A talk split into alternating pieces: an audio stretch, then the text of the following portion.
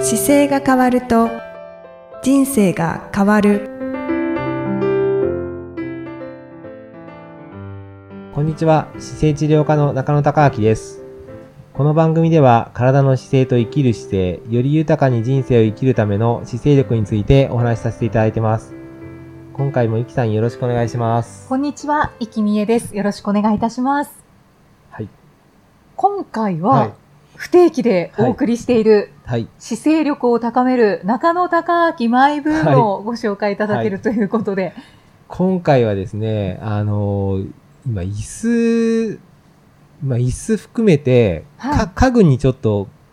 凝っていて、おーあのーマイブームが来てるんですかそうなんです。あの、家具なんですけど、まあ、家具っていうと、タンスだったり、机だったり、椅子だったり、まあ、いろんなものが家具なんですけど、 はい。なんか、姿勢治療科っていう観点からいくと、家具はやっぱり、体に接触する家具と、接触しない家具に分けたいなという思いが あって、は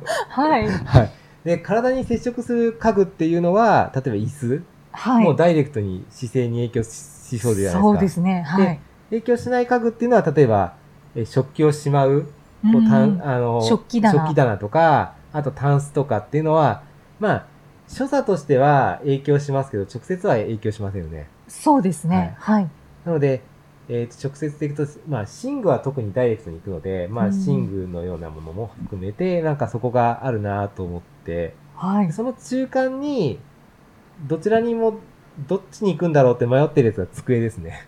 あー。机は影響、やっぱり姿勢の段階では影響するんですけど、はいまあここがちょっと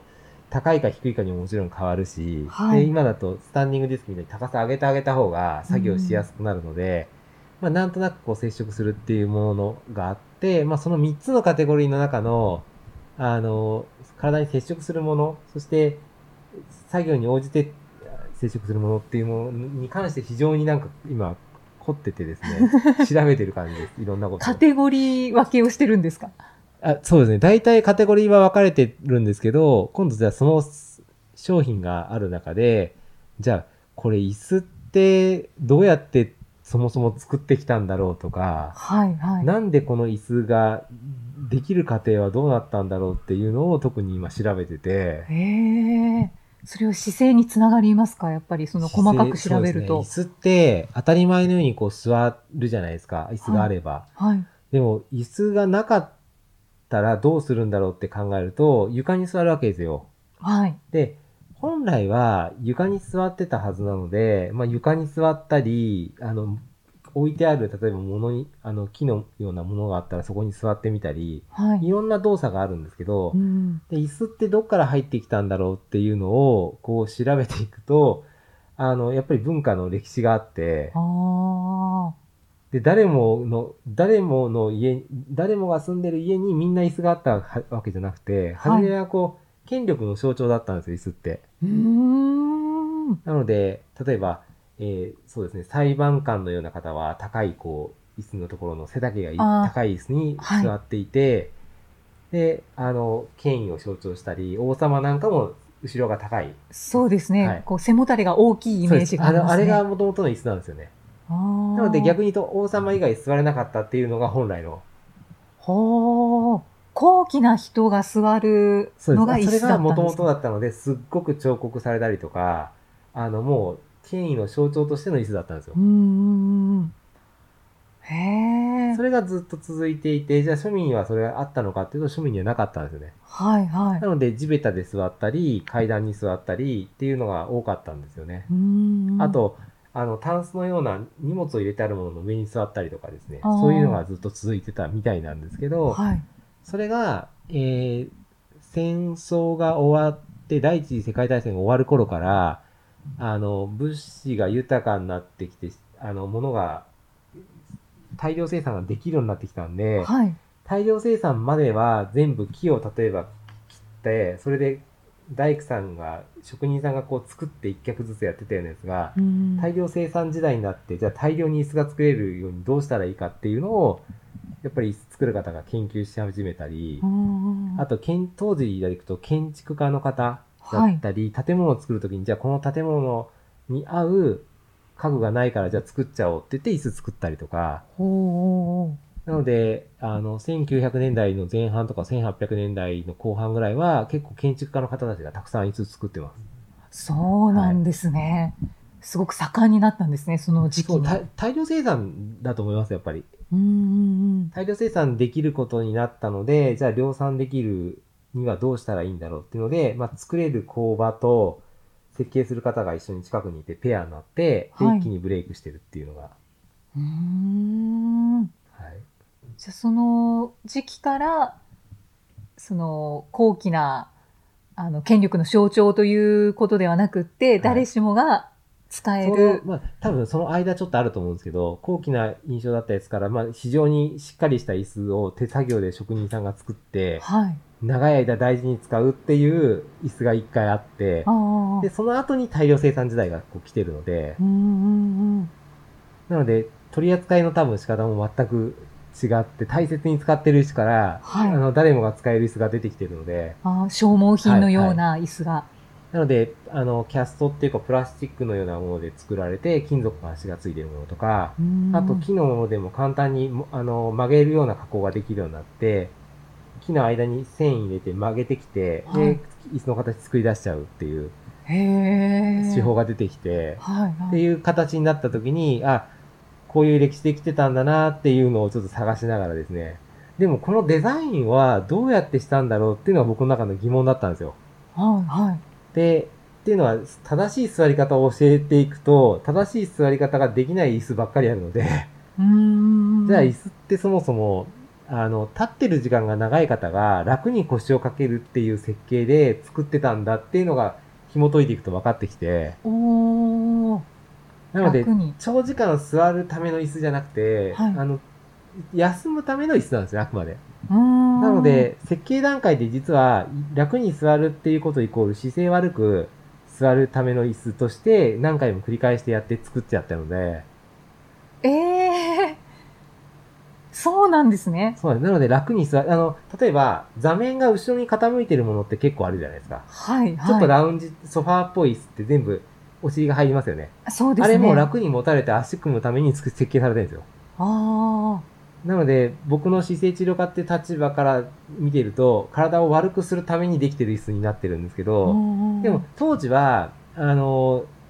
それで良かったんですよね。やっぱり立って仕事したりとかが当たり前の時代でうん、うんうん楽に家帰ったら座りたいっていうのがあったから、いそこの時と、あと寿命が、あの、まあ、50、60っていう年齢である程度、あの、し亡くなってる時代とです、今とだいぶ違っていて、はい。で、あと、もともと体を、その世代の方たちってトレトレーニングっていうわけじゃなくて、肉体労働しながら体作ってきてるのでうん、骨格もしっかりしてるわけですよ。はい。はい。で、その時に、あ、疲れたなってやって家で休む椅子はそれでよかったんですけど、うん現代は実は、あの、体も肉体労働してない状況で、で、まともに、あの、運動しない状況の中で大人になってきてデスクワークをし続けるっていう状況になってるので、ああ楽に座る椅子ではもう体が持たなくなっちゃってるんです。ああ。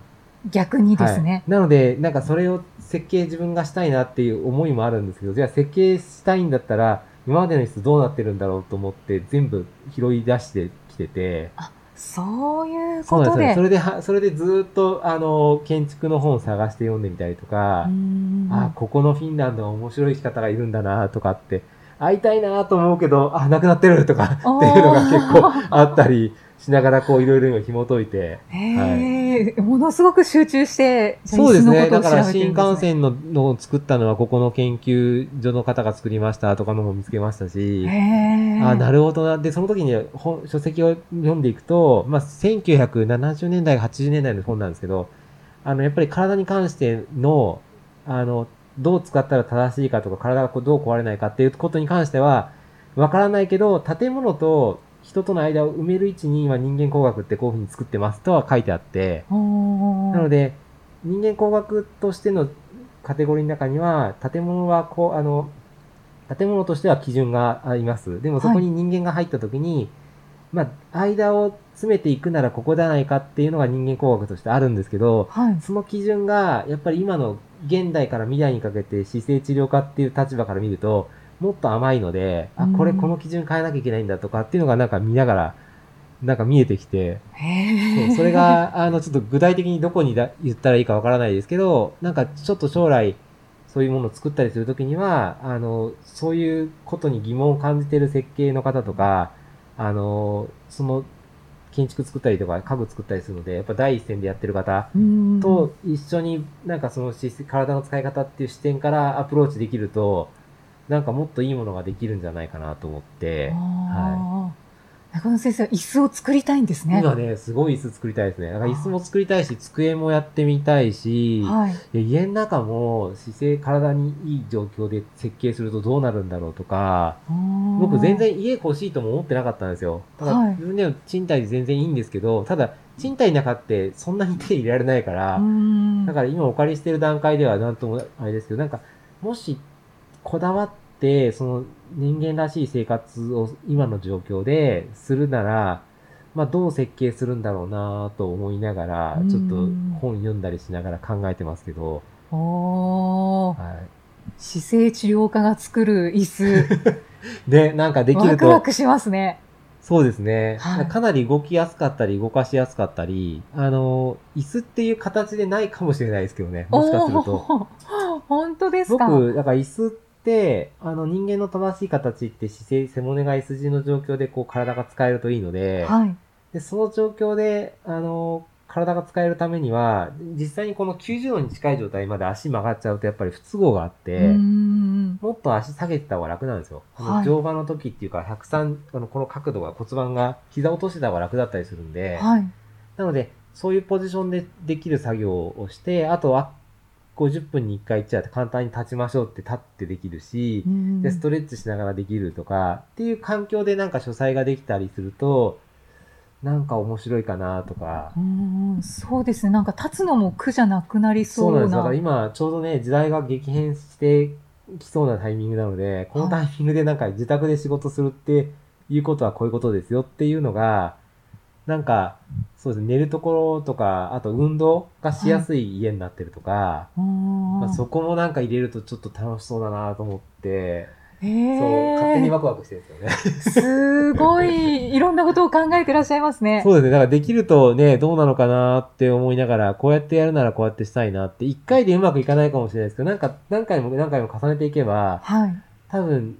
現代の運動ができない環境っていうか人間にとっては、こうやって逆に運動できる家に持ってった方がうー、ん長くは健康でいけるよねとか、いはい。だからそういう意味ではバリアフリーと逆だと思います、僕作っていく家は。ああ。バリアフリーって動かない方が安全に移動できるためなんですけど、はい安全に動かせないようにトレーニングしながら体が使えるようになってるとか、はいはい。っていうのが、そうそうですよねなんかそう逆に言うとそういう場所が作ってある空間に多分なるかもしれないので、うんうんまあ、い今の実際のごご年配の方は高齢者の皆さんはバリアフリーの方がきっといいのかもしれないですけれども30代40代はい。の方たちはもうあえて 段を作ったりしてそれで動かせる体にしていくっていう。そうそう、あの、そうなんです。だから時代の背景でいくと、例えば今、あの、昭和の一桁の方たちって、そんなに優しい環境で育ってないはずなんですよ。あー重いもの持たされたし、よく歩いたし、場合によっては一山越えてたかもしれないし、うんお米は担いだしっていう状況で、要はトレーニングしてきて、しかも戦争を運がよく抜けてる方たちが現在の高齢者の方なんで、はい、その方たちのが今、じゃあちょっと楽したいわっていう状況と、あの、私たちの世代みたいに、もともと運動しない状況で来てる人たちは、もう全く違うので、うんだから運動してなくて生活できる人はやっぱり生活家の中でちょっと運動するような要素が入ってこないと、うんうんもうボロボロになっちゃうというか体が本当に動かなくなるんですよね。はいはいなのでなんか今日お話ししてる中でもあの筋肉がこんなにはなりたくないけど筋肉つけたいってあったじゃないですかあえっと私ですか治療の中で はいはい少し、そうですね、私、はい、あの、上半身がそう自分の中では貧弱だなと思っているので、はい筋肉をつけたいと思ってっあてりま。ますしたよね。はい、あ、の、あの環境がまさにそうで、あれをつけやすい